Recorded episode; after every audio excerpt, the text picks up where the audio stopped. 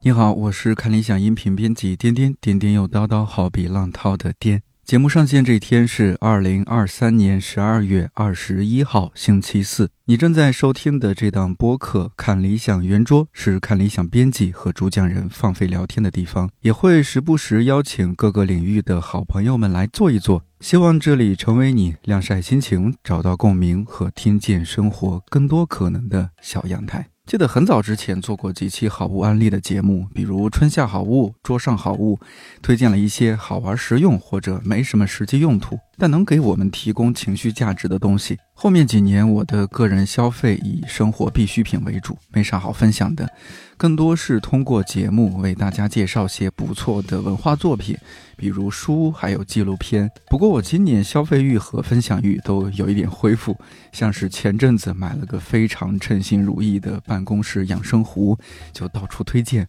隔壁公司茶水间的编辑小野很快就入手了同款。感觉今年是身心和生活方面大家更懂得好好照顾自己的一年，去见想见的人，去看想看的风景，去接近理想中的生活。作为二零二三年的倒数第二期节目，我邀请身边另外两位安利达人。一位是今年沉迷旅行与新手机的同事杨大一大老师，另一位是今年坚持见人不如游泳健身的看理想技术大佬文超，一起回顾我们2023年把钱都花在了哪里，获得了哪些体验和感受，以及在新的环境下对于生活与消费有没有什么新的思考。咱们这一期节目上线的时候，差不多是。呃，十二月底了，就是即将结束。其实我一直想聊这个话题，就是捋一捋我们过去一年把钱花在了什么 什么地方。今天是大老师和文超啊，我我特意邀请两位，因为我觉得是大老师在是不是文化方面的消费会更多一些，然后文超呢，我们平时接触，我觉得作为看理想的技术大佬，应该是在技术方面、呃硬件方面，或者说其他一些前沿消费领域会消费更多一些。呃，大老师要不要先先说一下，就是二零二三年过去这一年前三名或者前五名，你的一些消费是把钱花在哪些领域或者是哪些方面？就是金额上比较大的是吧？嗯，对，咱们按金额来排名的话，金额比较大，那今年就是出去旅行了啊，旅行是第一。今年二月份刚放开没多久，我跟霹雳就去泰国，去曼谷住酒店住了一礼拜，哪儿也没去，就是在酒店里待着。这是当时出去玩了一趟。然后还有一笔就是在七月份的时候去日本参加那个音乐节，Fuji Rock。比较值得一提的就是去日本这一趟，因为日本这个音乐节呢，它是一年一度嘛。嗯，我们一直都是听说过，但是没去过，所以借着这次机会说去感受一下。而且我也是第一次去音乐节，我从来没有去过任何的音乐节，不管是国内国外的，想去看一看。他们那个音乐节呢很有意思，这个 Fuji Rock 它在日本苗场，就是在东京再往北的一个山里面，它是一个很大的一个山谷。这个苗场呢，它在冬天是滑雪场，夏天的时候基本没什么客人，所以它基本在夏天的七六七月份就会搞这些音乐节，很像我们小时候去参加庙会的感觉，但是比庙会大很多。你看我们以前参加庙会，去这个公园，什么地坛啦、龙潭湖啦这些公园里面转个半天转完了，但是那个地方它的纵深大概就得有几公里，就山谷里面有几公里，它是分什么红蓝白绿各种不同颜色的舞台。每一个舞台都是公放的，在往外放摇滚音乐，在有人在演出。但是这个舞台红舞台和白舞台之间，你要走过去，可能要走个十几分钟，就是互相也不打扰。在那个地方，就说到消费了。一是我们提前大概二月份就开始买门票，嗯，那个门票它是二月份开始发售，然后随着逐步临近音乐节的本身，它的门票会陆续的在涨价。刚开始买会便宜一些，到了那儿之后，因为场地啊，这个苗场滑雪场，它周围并没有太多的。住宿设施和服务设施，嗯，它毕竟就是只是一个滑雪场，平时是没有什么人去的，所以在那个小镇上面的住宿就很成问题。尽管已经提前几个月去预定了，已经有点晚了，所以我们就订了一个还稍微有点贵的一个民宿。这个民宿对我来说是挺贵的，反正是在北京住个五星级绰绰有余了。但是进去之后，应该是没有我们家装修的好，大概是这么一个情况。可是呢，这个又回到我今年的一个关键词，我觉得就得多体验。过去几年憋坏了，我觉得今年钱嘛可以再挣，但这个体验，你要说这一辈子一回两回的，咱得抓住机会。所以我跟霹雳想了想，说毅然决然的，我们说那就定这个比较贵的这个民宿吧。啊，定下来，定下来之后，从我们这个民宿走到。演出场地大概走个一公里左右，十几分钟就还可以。更远的话，你就要住在他们那个叫越后汤泽站，那个站嗯是有高铁的，就从东京坐新干线一直往北走到越后汤泽站，到那个站，很多人住在那个站上，就像一个中转中转的地方。从那个站再坐大巴到苗场滑雪场，大概要个四十分钟左右。所以如果不在苗场附近订那个比较贵的民宿，去越后汤泽住的话，每天往返的时间就会有个两个小时，哎呦，那太折腾了。耽误进去了。演出音乐节其实它是基本上是二十四小时不间断的。那我们哦想更多的体验这个音乐节，就晚上晚点走，早上早点去，那肯定是住在附近最好喽。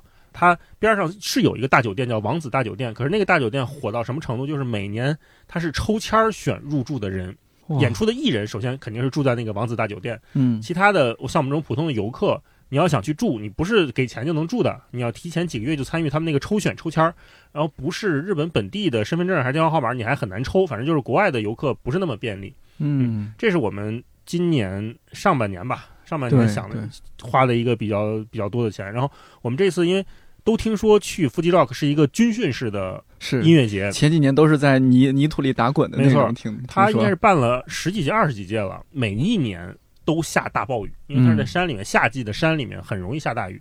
好像历史上只有一届还是两届没有下过雨，我们这就是其中一届，就是我们这第二次没有三天没怎么下大暴雨的，只有第一天下了一点点小雨。我们去之前还做了很多的准备，我们是先到了东京玩了几天，然后买了一些装备，买了两把椅子。买椅子的时候，我们还想，因为就带椅子是去参加 Fuji Rock 的一个必备的环节，就大家都有这么一个算是传统吧，嗯，对，因为它是活所有的演出都在山里面嘛，在山里面你没有固定的座位，不像咱们工体似的，一个座儿一个座儿都给你排好了。嗯它是你要带着自己的椅子到那儿找一个地儿，每天你把椅子放在那儿，然后你想去看演出也可以，你想在那儿坐着晒太阳也可以，你想在那儿坐着吃跟朋友聊天都可以。每天你是自己带着自己的椅子，自己的身上的产生一些垃圾什么的来回走的。所以我们想了想说，那我们就不从国内带椅子了，咱也不是玩露营的，我跟嗯霹雳都不好这个，所以就到了东京去看那个户外用品店，什么 Mont Bell 什么的这些店，好多好椅子，而且价格也都还挺挺合适的。我们俩就盘算说，这个椅子咱买完了之后扔在这儿或者丢了，心不心疼？如果还可以的话，那个椅子大概有几十块钱，那质量还不错，达到这个标准，那咱们就买一个，到时候咱再看回来的时候要不要拿回来。拿回来啊，北京地铁用得到啊。展不开，展不开啊！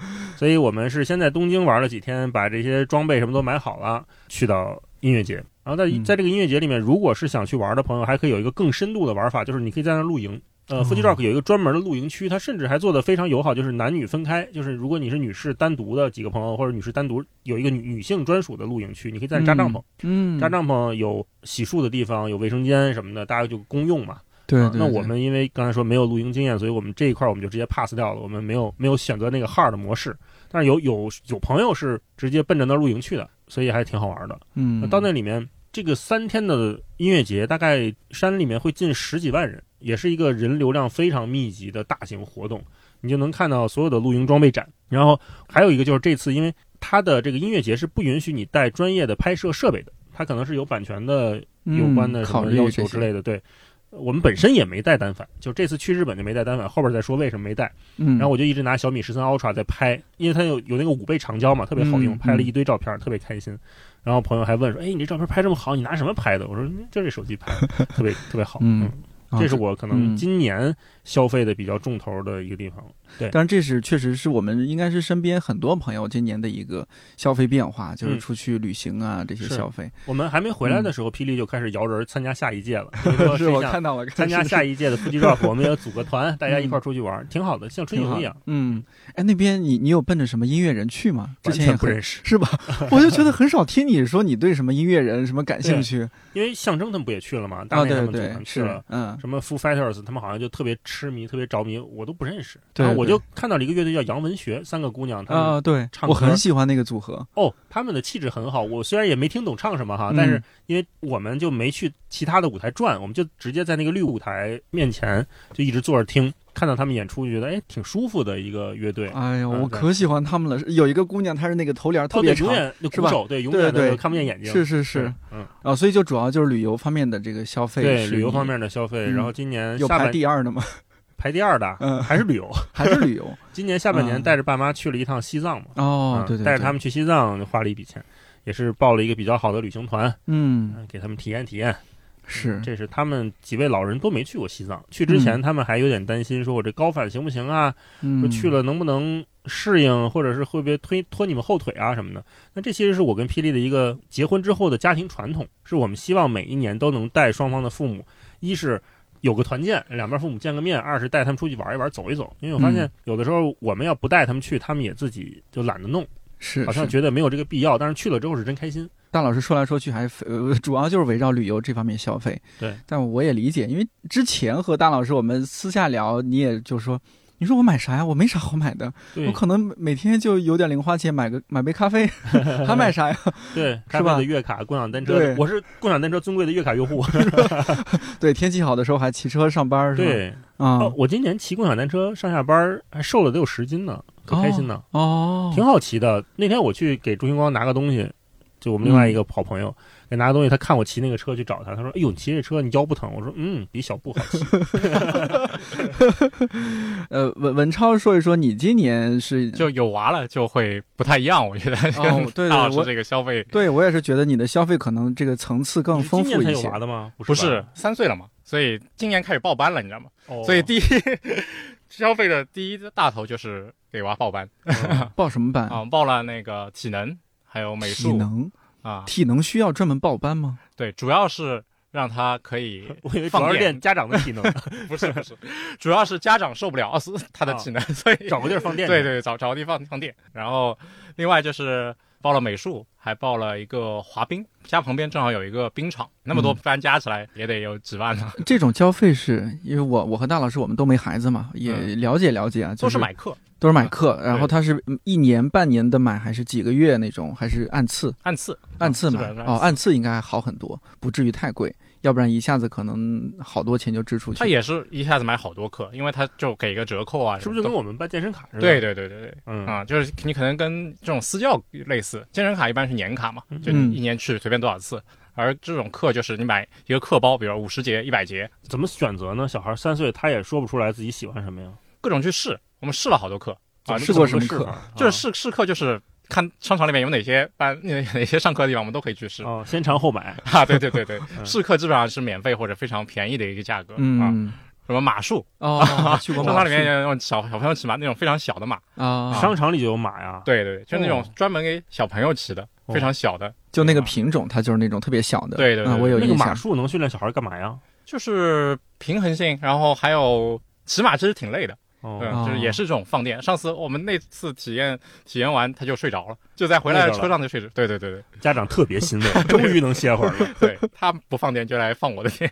嗯，啊，就是我们这一代的家长，比如说你说带孩子去学马术，我还想说是不是要培养下一个滑天？没有没有没有，就是单纯是给小孩放电，对，要不然家长太累。对，不然你就一直得陪他玩。我们现在基本上就是嗯一天是上课，一天是去公园或者去爬山，嗯，然后第二大的话就也也是跟大老师一样去旅游。不过我 有因为带着小孩去旅游嘛，也带了老人，但带老人的理由跟大老师不太一样，就是老人可以在旅游途中帮忙。帮着带孩子。带孩子哦，是，否则你去哪儿了？我去云南了，那个也是去了九天啊，嗯带老人孩子，基本上也是。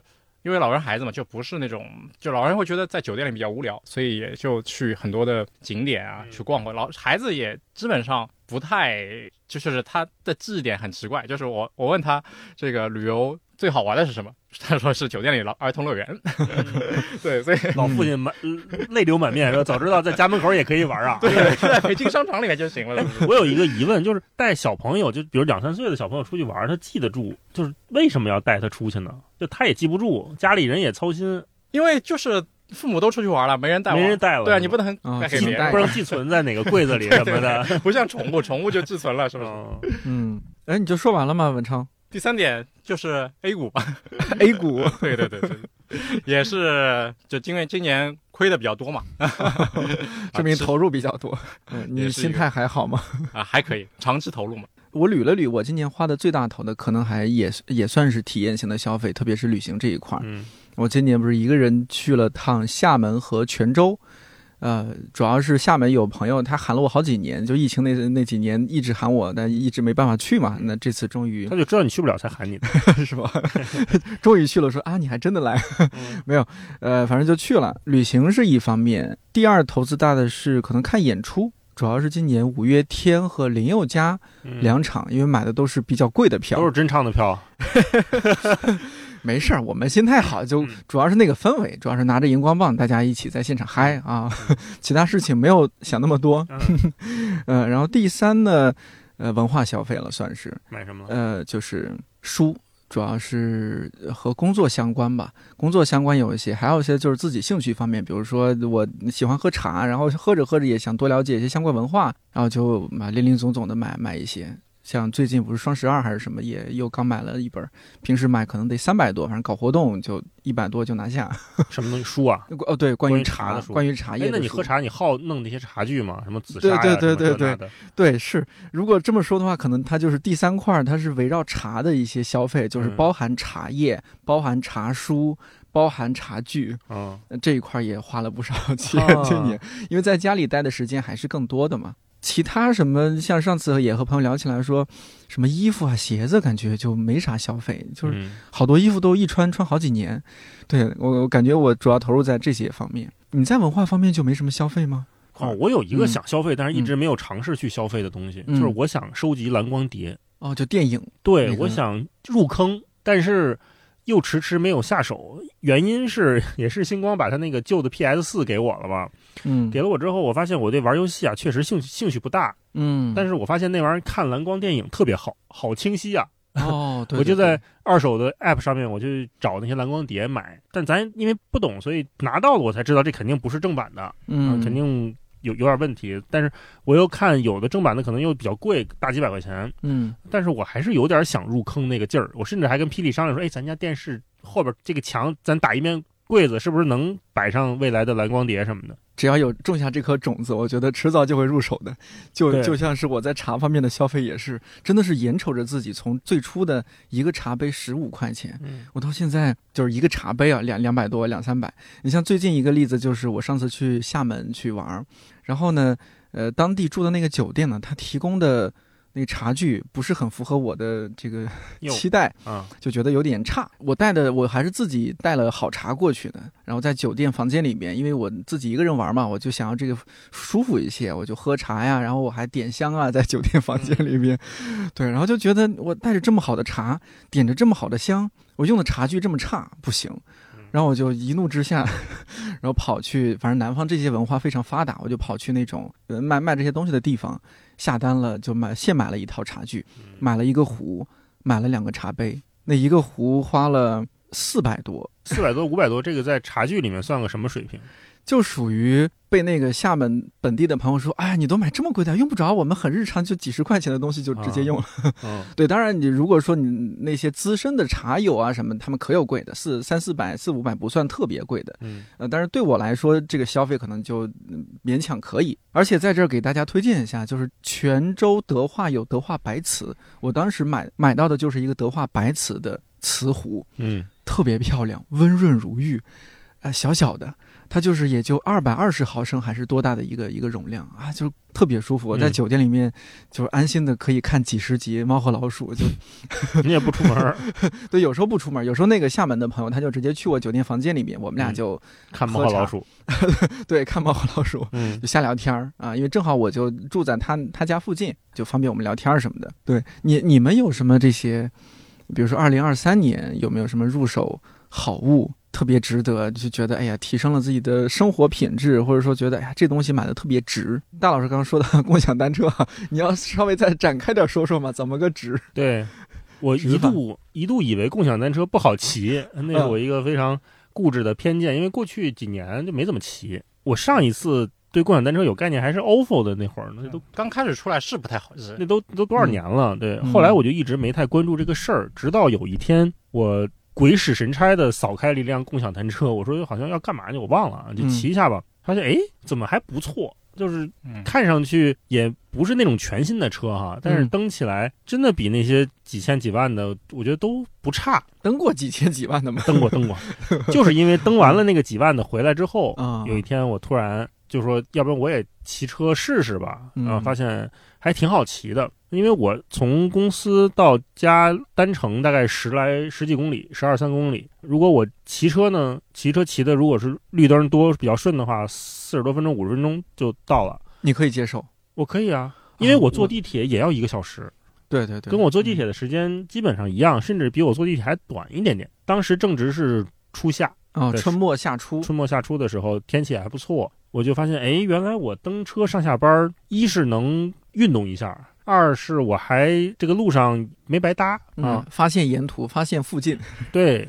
而且我每天下班，我有时候我心情好，我可以换换不同的路线啊，走一走，比在地铁里闷着舒服吧。嗯啊是是，然后我就尝试着说，那我就嗯每天上下班骑，上下班骑呢，单程大概花一块五，单程一块五。后来他就给我推那个月卡，月卡是几块钱，反正九块九还是反正不到二十块钱，挺便宜的。我有一天在我扫了大概五六次单次的共享单车之后，我就说，那我应该买一个月卡，我应该更值吧？我就买了一个月卡，花了这个钱之后。就更爽了，就是每次支付的时候，它它显示零点零元 啊，只要在一小时内就是零点零元。对对对，我就变成了一个督促自我骑车的好好方法。骑车到家一般就五十多分钟嘛，每次下车一扫，哎，零点零元。现在我就变成了每天早上起来先空腹一个小时有氧，就是骑车到公司嘛，然后晚上下班了空腹一个小时有氧回家，这还省了健身房的钱是是，啊，嗯是一个天冷了，感觉对天现这两天不行了，嗯今天我们录音的时候嗯北京已经下大雪了，嗯，在那个半年内，就春天、夏天、秋天的过程当中还是 OK 的。怪不得有段时间是觉得大老师眼见的就瘦了，我现在就是瘦了十是斤了吧，？对啊，嗯我就我记得我还和你说过，我说哎，怎么觉得你最近瘦了？但是你也当时没有透露你的瘦下来的秘密。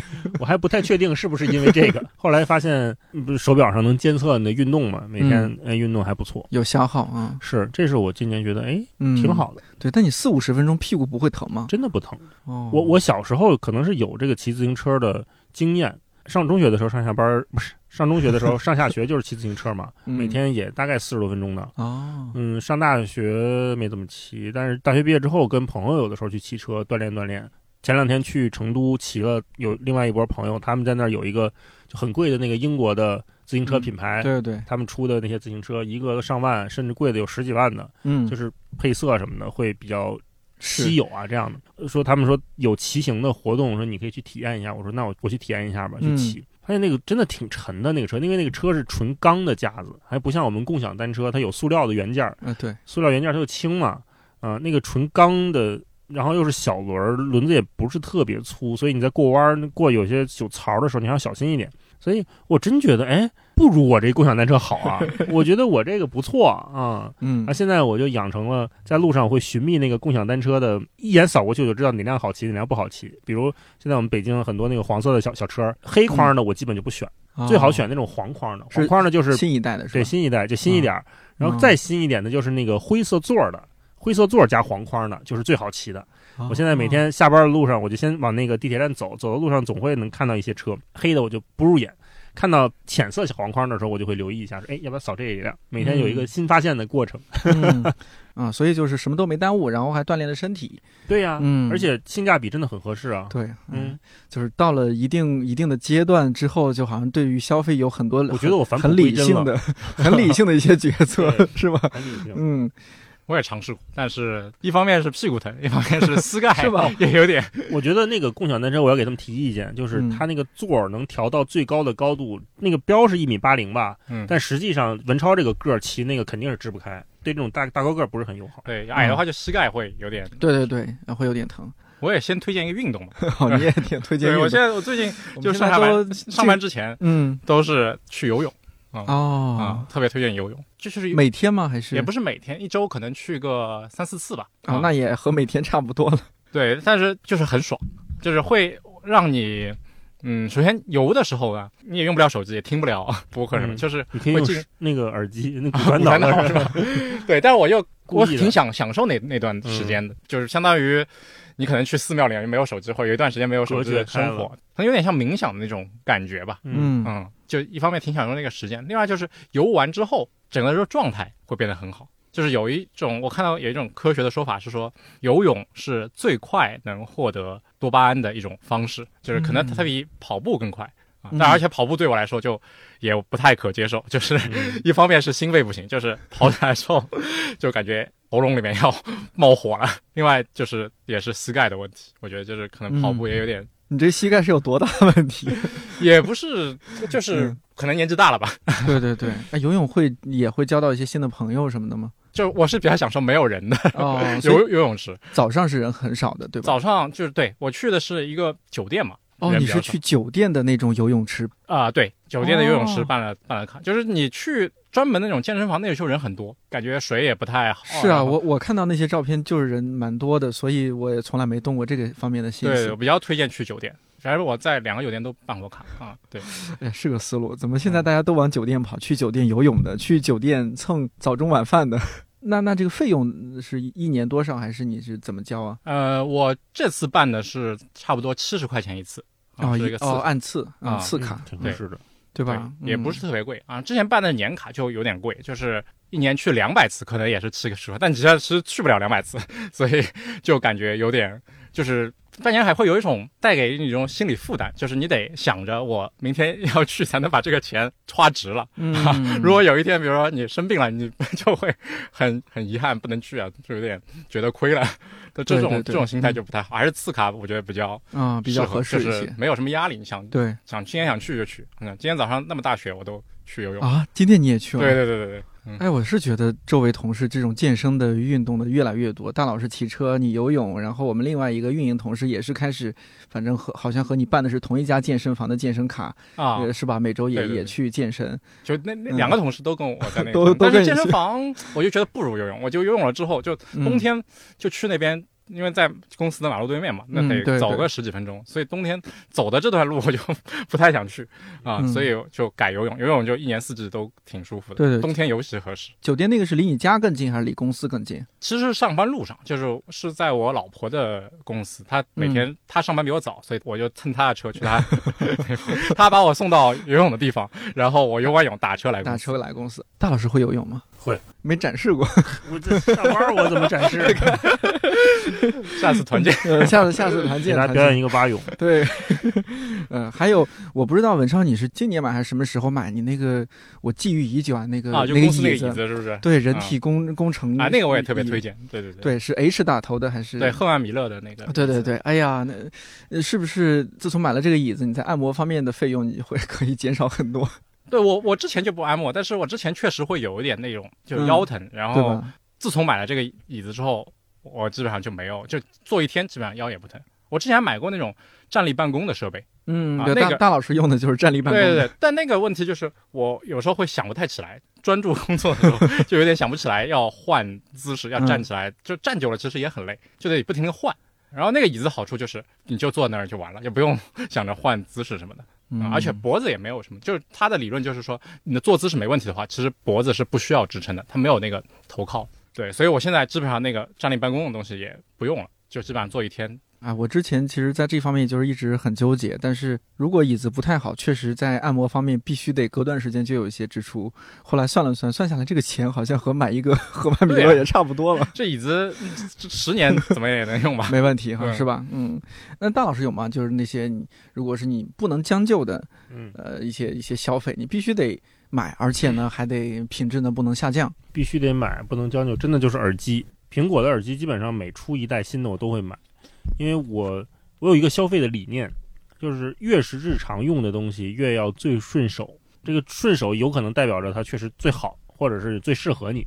嗯，你像我之前咱们公司不都给配了那个很专业的监听耳机嘛？对，索尼那个索尼的监 MDR 监听耳机七五零六，但是我戴久了那个之后，一是夹得我头疼，二是它会让我颈椎不舒服。其实我颈椎一直没有特别好，所以也需要一辆 赫赫曼米勒。嗯，所以我就戴不了那种特别沉的嗯头戴式的耳机。但是我们的工作又要求每天有大量的时间是在听东西的，对对吧？所以我有了苹果的那个这个小的这个 AirPods 之后，我每天基本上使用时间都在三四个小时以上。嗯嗯，，这是我每次它只要是出新的，我都会买。越是日常用的，越应该让自己最舒服。电脑也是一样的，我跟文超一样，就是剪音频的时候，我很难接受，就是你每次点一下保存，它都要转转转，然后再、哦再转转转，再转嗯啊、那是很烦的。所以这方面是。然后另外这几年我们家的一个特别满意的消费就是换了一个巨大的电视。我跟霹雳都甚至想不起来我们俩是怎么商量到说要换个电视的，但是我们家买了一个八十五寸的索尼的大电视，就嗯能进到门儿里面最大的尺寸了。买之前呢，我们还在担心说，哎呀，看看人家观看距离的建议，比如那些详情页都有嘛，建议，比如两三米、三五米之类的这样的观看距离，我们还假模假式还量呢，说咱家这纵深够不够啊？后来想了想，哎，算了，就买买了再说吧。买了之后发现有大的就是爽，尤其是这种电视啊，就你每天我们家这个电视重度的使用的家庭，就是每天吃饭的时候要看，然后嗯吃完饭了也要看，然后睡觉之前也也会看会儿电视，看电影啊，看电视剧什么的。这是我们家感觉买了之后，家庭的幸福感提升的非常明确的一个硬件儿，就是越是每天使用的，越不要亏待自己。嗯，还有一个呢，如果说到这儿，我可以顺延着说，我不能将就的就是音响。哦，就我不知道你你的那个电视是连音响吗？连音响。连音响对吧？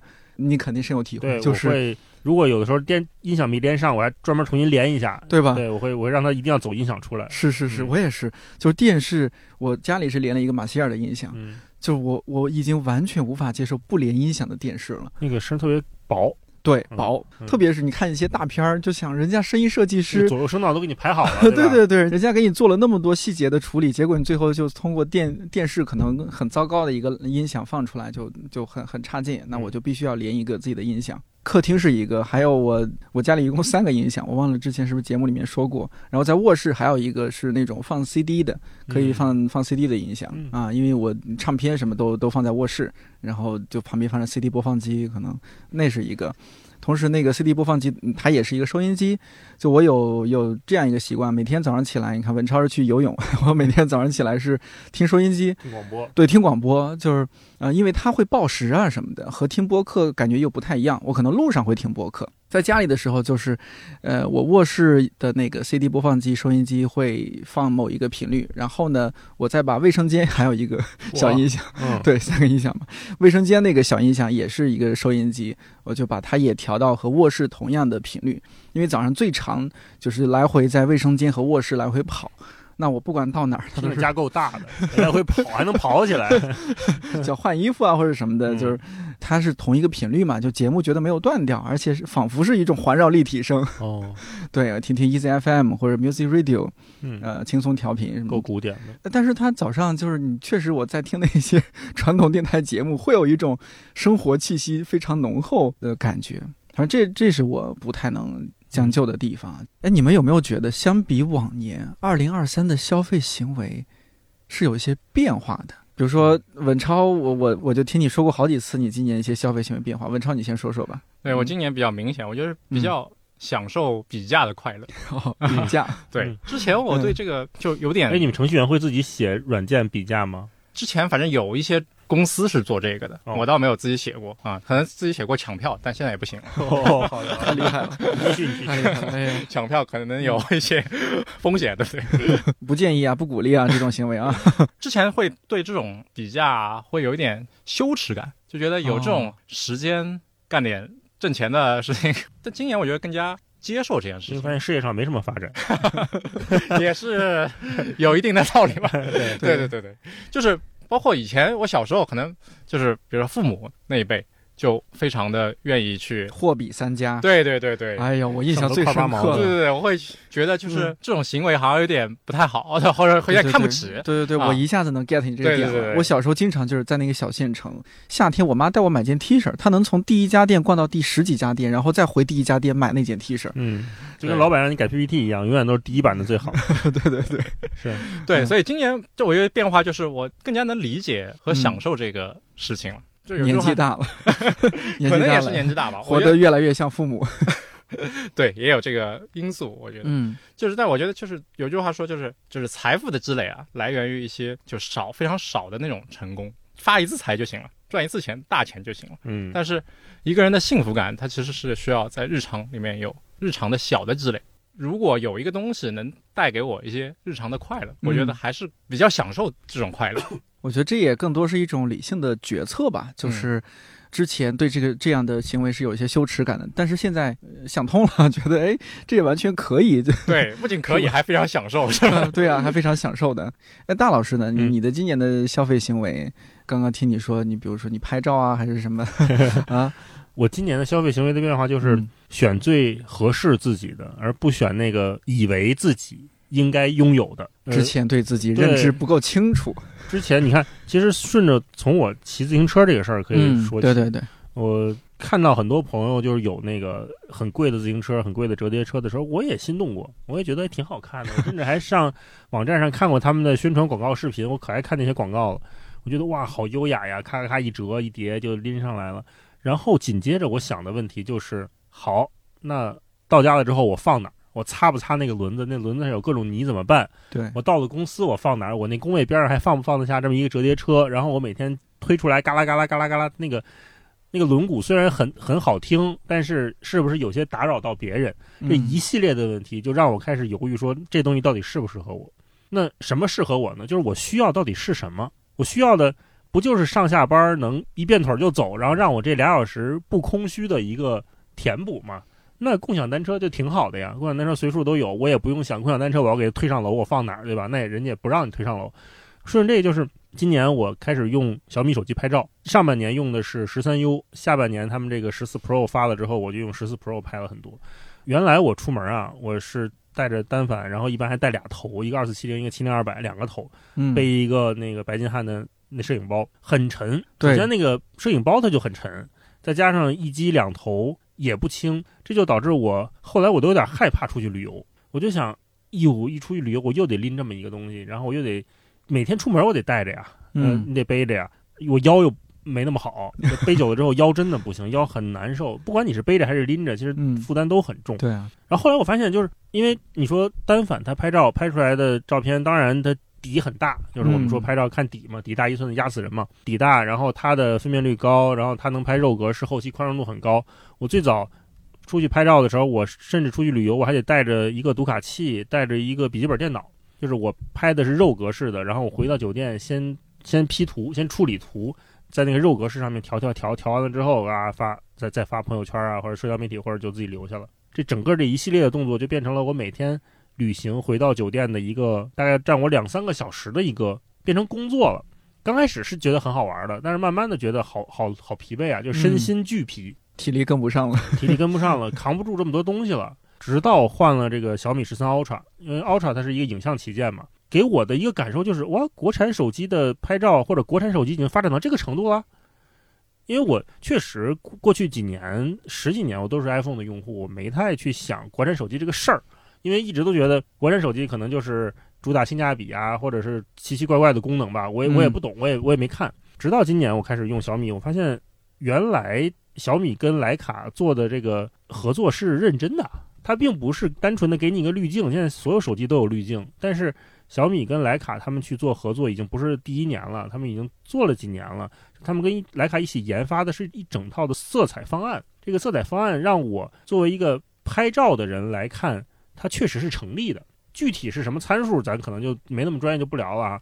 但是我拿起它来拍照，我会觉得它对得起我面前的这幅风景。所以刚才说我今年出去旅行的好几次，呃，去日本，然后去西藏，我都是拿着小米十三 Ultra 和小米十四 Pro 在拍，拍出来也非常好。而且有一个好玩的事儿是什么？我给我妈也换了一个小米十四 Pro，她原来是小米九，她不爱拍照，她觉得我拍，她觉得她自己的拍照水平不行。这次我拿着十四 Pro，我跟他说，哎，你我给他换了这手机嘛，我说你试试这个。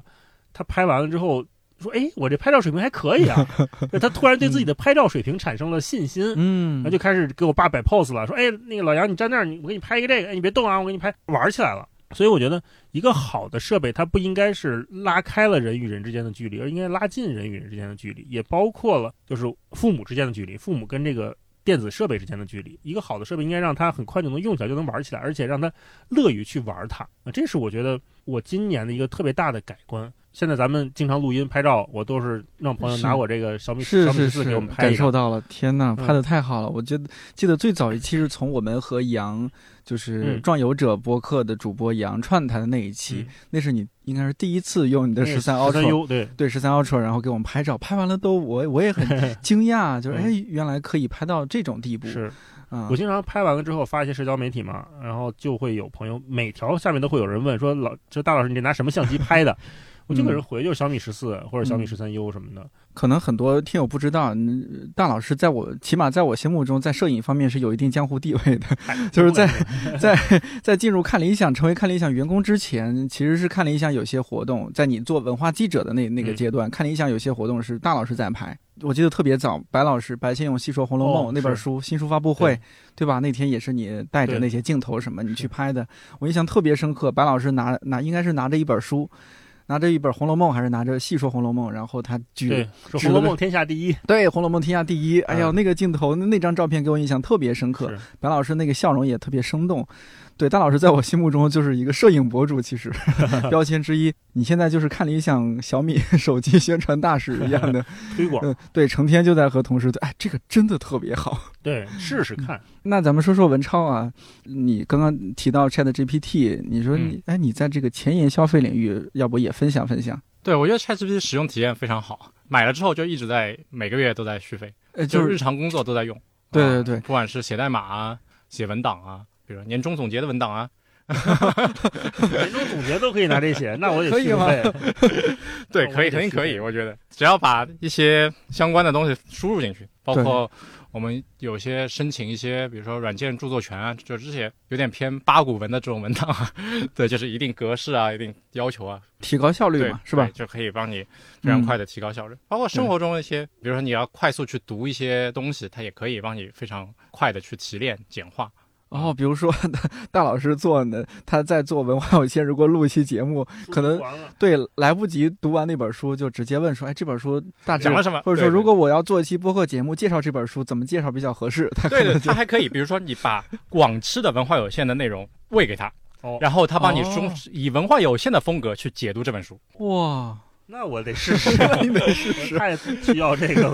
对，包括一些嗯比如播客，你有时候觉得听太太久了，它也可以帮你转文字，啊，然后你转文字输输入给他，它也可以帮你哦智能摘要啊这个哎呦功，能。这可以节约很多时间。我记得大老师他之前，我记得你有一次说过，你说嗯最想掌握什么能力？一目十行、过目不忘的能力，对，是吧？嗯，那这 Chat GPT 就可以实实现。现能达到的都。对，而且嗯可以帮我解释很多东西，比如我读一些我不太懂的领域嗯，啊，比如经济、金融这些东西，哦。它可能帮你一些专有名词都可以帮你解释，你可以做相关的问答。对对对，啊。我记得还有一次就是节目标题，我实在这个想不出特别好的标题，然后还你还用 Chat GPT 给我想了一版，想了几版。创意也是可以的，就是它可以帮你去想很多的，就是因为它有足够多的信息嘛，就所以它可以帮你想很多的创意，嗯。然后你来从中去挑选就行。就是人类掌握的就是审美的能力对对对啊，它可以以支持帮你更快的达到你想要的东西。就很多东西不用你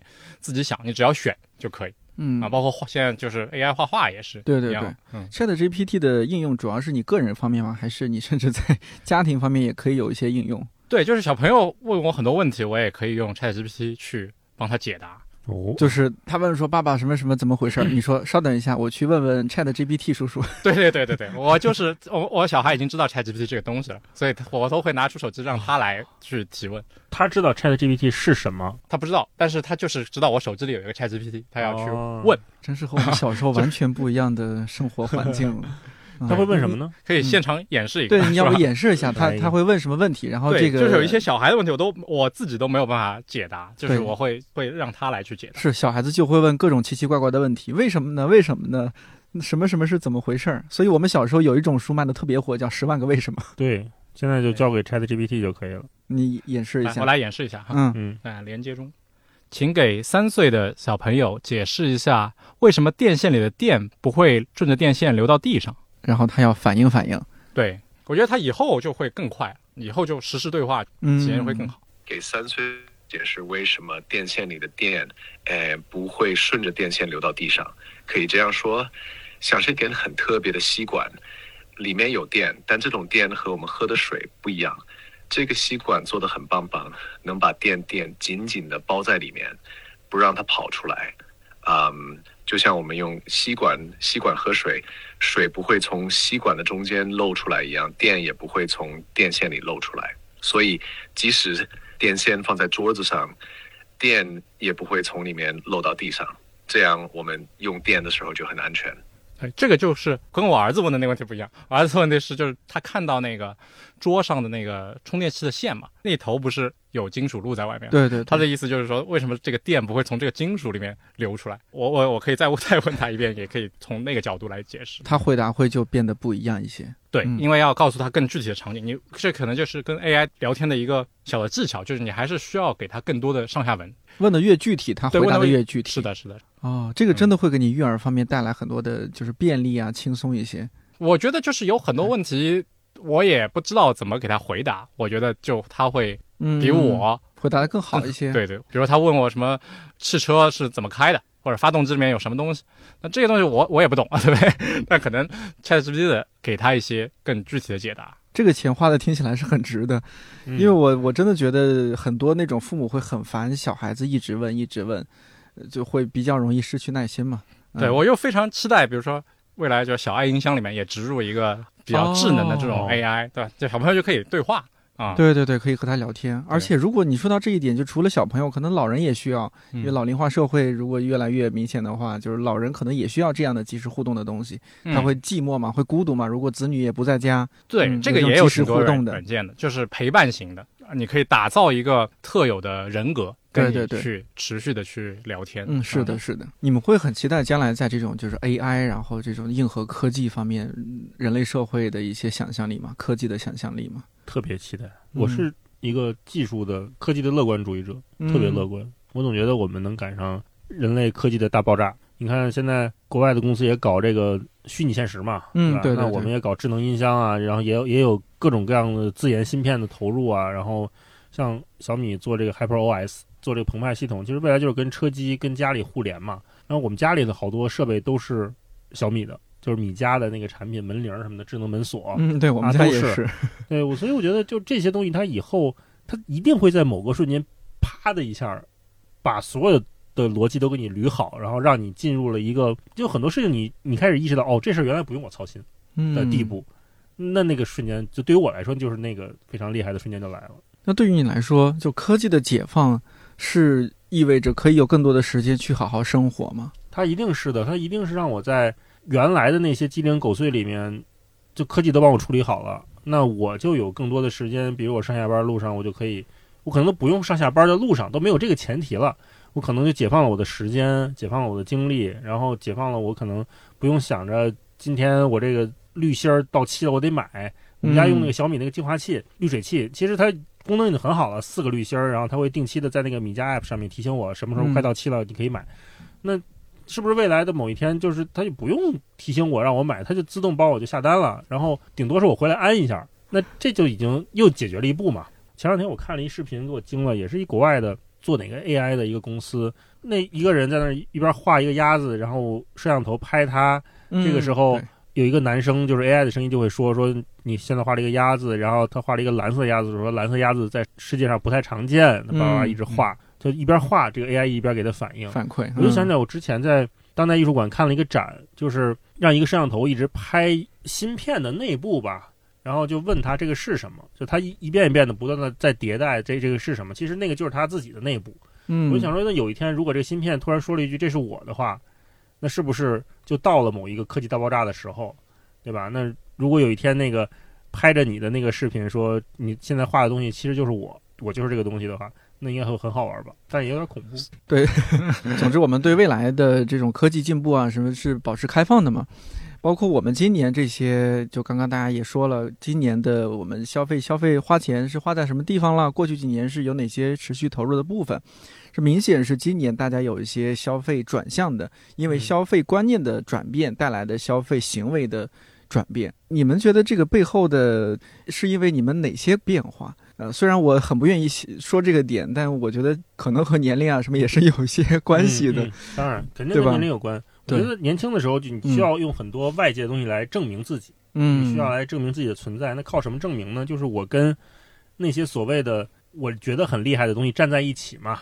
就是我在身上穿了一个天马 logo 的衣服，然后我嗯背着一个带有大 logo 的包，那也许大家会通过那个包来认识我是谁。嗯那过去很多年，我的消费观念也是这样的，就是通过买什么东西来证明自己是谁。但刚才聊完，你就发现，不管是是不是因为到了岁数，还是环境所限啊，就现在我去购买一项东西的时候，我考虑的是我用它舒不舒服，对，它能不能给我带来更多的便利，它能不能成为我的生活的解决方案。我不会觉得我骑共享单车上下班，别人看到我觉得这个人怎么就不高级了？不会啊，我觉得骑共享单车很舒适啊，我甚至还会跟别人说屁股完全不疼啊，很好啊，对吧？嗯然后我也不用拿着那个头沉的单反出去拍照了，我拿着小米手机，我觉得这是另外一种，就是我也给他很大自信，他也给我很大自信。现在我甚至会根据小米手机的这个壳的颜色来搭配我今天的衣服，我就觉得挺好的。你看我现在拿这小米十四 Pro 钛金属版，它这个 Deco 是那个橙色的嘛，嗯我就想说，那我今天身上有没有点橙色的东西？我戴了一个橙色的帽子，帽子，嗯，对，我就觉得挺挺开心的。现在买东西也就是这样的，这个逻辑变了，我不需要通过这些品牌来证明我是谁，反而是让这些品牌更好的为我服务。我跟他们站在一起，我觉得我是舒适的，对没有说谁一定要够着谁的感觉。就不像是之前是好像是有一些爱慕虚荣的成分在里边嗯的，有一些盲目的追逐品牌的那种心理在里边的，嗯但现在就更更加的理性。对呃，人家也比如说这个品牌，它确实也做得好，是满足我现在需求的。一方面我们要做一个理性的决策，另一方面也不能放弃品质。但它因为它做的足够好，所以我们可以去开始接近它，可以站在它的那一面。嗯呃，文超呢？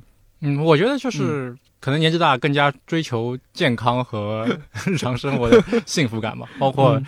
刚才说到去游泳啊，嗯。包括买这个人体工学的椅子啊，嗯。啊，还有一个我比较推荐就是打流感疫苗啊，我觉得就是，哎，今年我看到也蛮多人打的。对对对，嗯。因为我是有了小孩之后，每年都会打。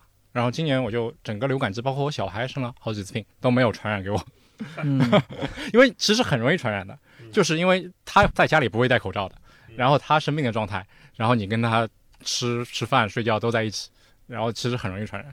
嗯，但我今年就经过了这个流感季，还没有生病。你看，这些也是因为它实实在在给我们生活带来了改变嘛。嗯，就像是大老师最近一直津津乐道的自己拿着小米手机，你还说它这个是不是尺寸方面也有一些优势来着？对，因为我拿的是十四 Pro，但是嗯小米十四因为它做了小屏旗舰手机，嗯，这是让我挺意外的一个事儿，因为大家看 iPhone 做常规的大小，还有 Pro 做 Max 做大的，就上一代 iPhone 做小屏应该是十二吧，十二它出了 mini 嘛，嗯，但是因为十三也做了，后但后来没有了。对，但后来没有做，是因为好像 iPhone 的卖的并不好，所以嗯导致呢很多的国产厂商是不太敢于做小屏的。可是我觉得每个人的手指头的那个压力与日俱增，是大家能感受到的，嗯就是小拇指或者大拇指大拇指腱鞘腱鞘炎腱鞘炎似的感觉。手机越做越沉嘛，越做越大嘛。但实际上，我们真的需要那么大的大屏吗？也不一定。你看，我觉得大家把一个东西该干嘛的这个功能给它分配好。就比如我们家要是看电视，我肯定不会在手机上看，就在电视上看。你你选择一个适合你的电视，对吧？我如果现在小拇指的压力太大了，其实我换一个小屏的手机其实是 OK 的。小米十四它这次在做小屏旗舰这个手机上面，其实花了很大功夫，它的摄像的素质跟 Pro 基本上没有什么区别。同时还把各种配置都顶满了八阵三的那个骁龙的芯片啊什么的，我觉得这是一个特别有勇气的事情。他们做了之后，发现卖得好，那可能很多友商还会再跟进。那对于我们这样的消费者，就是多了一种选择。你像我，又想它有好的拍照素质，同时它又不那么沉。其实手机做轻一点是对所有人的福利嘛。现在大家都嗯不会觉得手机一定要特别大，你要特别大，你就买一个 Pad 就好了。你看嗯我们今天聊半天，聊到现在都在想怎么着才是适合自己的。找到适合自己的方式，其实是本质上是更认识自己是谁，自己需要什么，而不是外边人云亦云的说，哎，什么样的人都用什么什么，所以你也应该用什么什么。嗯这样的逻辑，往往是在我们年轻的时候，我们可能会被吸收进去，但到了一定岁数之后，到了三十五到四十岁的时候，你会发现，我认识自我的方式其实是换一种跟世界打交道的途径。那这个途径就是选择更适合我自己的东西。嗯、呃，这个东西跟价格也许没有那么强相关，跟所谓的那个品牌也许也没那么强相关。真的是因为这个东西做得好，我才选择它。所以今年刚刚咱们是说各自的一些消费行为、消费观念的变化。那如果说我们在网上 网上看到大家的一些变化，因为也有一些报告啊，或者说也有一些大家平时分享内容，会能够印证我们个体我们三个人的一些变化，就是很多人在发生这样的变化。比如说刚刚说到的体验型消费的增长，嗯如果不是这个增长，可能也不会出现什么去自进自赶考啊，哦，然后那么多人去看演唱会抢票啊。嗯这方面，文超你你你有没有是一些观察？对我其实是之前一直比较这个更偏那种买一个实体的东西这种消费，比如说买那个椅子，因为它有一个实体在嘛，对对对用可能摊到比如说几年，每年可能就没多少钱，嗯，虽然它一单个很贵，是啊真是过日子的男人 但是那种体验的，我会之前就会觉得，哎，体验这一次就没了。对，但现在我觉得还是会慢慢的开始更多的接受这种体验式的消费。嗯嗯那比如说你今年体验消费，就是呃，像你有有做了哪些？相比之前，就是之前旅行是怎么样，现在旅行体验的时候就会变得怎么样？有些变化我觉得一方面也是跟带着老人小孩啊也有关系，可能比如你自己年轻时候出去旅游就可以住什么青年旅馆啊，嗯，对，然后就自己凑合凑合就得了。对凑合凑合就得了，然后嗯。带老人小孩呢就就得住的好一点，对，大家想给他们更好的，对，所以就是整体要服务好一点，然后吃的好一点，住的好一点，嗯，所以整个呃价格就会更高一点。嗯是是是。啊，这一点我也有些体会。像我今年主要看了两个大的演唱会，刚刚也说，像看五月天演唱会那一次，其实是有点想说，因为他那个是有现场荧光棒，然后呢，他那个是荧光棒是有场控的，而且一个荧光棒不便宜。场控是什么意思？就是它是好像里面有芯片还是什么嗯，它是通过现场的演唱会那那种工作组，他们后台可以控制我们手中这个荧光棒的。亮不亮的？对，有中控台还是叫什么？哦对，就是我只是把它打开了，只要我嗯打开，它可以不受我控制的。我之前就觉得，哎呀，这个钱要不要花？我们都反正也去现场了，嗯咱们就是吧，跟着大家一块儿唱不就行了嘛？但后来纠结来纠结去，说。哎，那既然演唱会门票你都花了是吧？来都来了，你一千多也花出去了，那再多花一百多，那那是吧？呃你嗯下一次看五月天还不知道什么时候，还不知道能不能抢到票，所以就后来一百四买了这个，哇，那个体验真是不一样。哦，对就是你现场他他唱那些歌的时候，大家的那个荧光棒颜色是统一变化的，变成蓝色，变变成紫色什么的。哦，现在都这样了。对，也不是说所有演唱会，可能是有些这种大咖的演唱会，它是统一这样控制的。然后他制作的审美也不错，就是觉得自己彻底融入了那个灯光的那个那个、嗯，那个海洋。我就想，后来想象了一下，如果没有买这个荧光棒，我会非常后悔，因为到时候你拿什么去这样 挥来挥去，你只是挥手，真的不得劲儿的。嗯，没有那个感觉，必须得有这么一个一根儿，把体验拉满。对，把这个体验拉满，就是来都来了。咱们聊到这儿呢，那咱就回顾回顾啊，就是二零二三年呢也差不多就结束了，马上就是二零二四年。我觉得今天聊下来呢，大家就是就拿我们三个人来说，好像是一方面我们的消费决策更加的理性，然后另一方面呢，我们也不能让这个生活品质或者说是我们对那些产品的品质还是有一定追求的，不是说就彻底就掉价了。所以呢，呃，我就想了想，觉得咱们这还算是一种人间清醒式的消费，就是做个人间清醒啊。呃，那如果说从这一点来切入的话，大家就你们两位对于大家二零二四年的一些生活或者说是一些消费的观念，有没有一些什么特别掏心窝子的建议？咱我非得这么清醒吗？我先说一个具体的啊，嗯可以多去尝试一下。我爸一直给我一个人生观，就是这个东西好不好吃，你可以有自己的判断，但是你得试试。语境是当年我妈在吃臭豆腐，就是就是我妈当时在吃臭豆腐的时候，我爸说这个东西你得尝尝，好不好吃再说。所以他给我的这个观念到现在一直是这样的，就是我觉得可能过去十几年我对很多东西都有一些固有的偏见，可能我会觉得某个品牌就不如某个品牌，高端的又一定一直特别特别好，低端的可能一直就是主打性价比什么的。但是实际上，你稍微给他一点关注，你稍微给他一点信任，你稍微用用它的时候，你会发现，人家已经进步的很大了。嗯，不管是从共享单车，还是到今天我说的小米手机，其实整体来说，它是会给我们的生活提供更多的幸福感的，而不是简简单单的你在那儿嘲讽一句，说一阴阳话，那么那么快就过去了。嗯，所以对于我来说，我个人的希望是我在二零二四年能有更多的尝试去接触新东西，不一定是只是小米，而是其他的，比如说新的品牌出来的新的手机、新的设备啊、新的录音的设备、新的做播客的东西，我都愿意去尝试尝试，然后再说适不适合的问题。嗯这是我对二零二四的期待吧。文创呢？我觉得就是想清楚你自己这个消费是为了什么吧。我是特别想要炫耀，那我就可以去买一个名牌的包、名牌的车，对不对？嗯，想要炫耀。如果我就是想要去更加的健康、更加的有幸福感，那我就在这方面去做投入。包括我觉得，就刚才说给娃报班，那就是得想清楚 自己到底是让为了娃娃学到点东西呢，还是我就是想这段时间休息一会儿，对吧？这也是我觉得也是挺重要的啊，否则可能就会带来一些后悔啊，或者觉得这个钱花的不值啊，这种就是很多时候也很难避免。就我现在有个想法，就是说，当我花了个冤枉钱，我就会想，哎，我的支出就是别人的收入，他也会花更多钱，又是变成另外一个人的收入。那这个整个这个社会的这个你说 GDP 也好，或者整整个经济发展也好，会不会更好吧？嗯，我是这样，就是因为刚开场的时候我也说，今年还是在文化消费方面花了不少钱。嗯我们先不说这些茶具、茶杯什么这些特别个人化的，我特别想强调就是文化消费。我和一些做编辑的朋友聊到说，我今年买书也还是花了差不多两三千块钱。他们有些人会比较惊讶，说：“哎，你好像你在这个行业，书应该是比较唾手可得的，或者怎么样，怎么还会花这么多钱？”一方面就是也算是支持朋友们工作吧，另一方面就自己有还是有很多的兴趣，我想通过书籍这些最扎实的东西去去了解。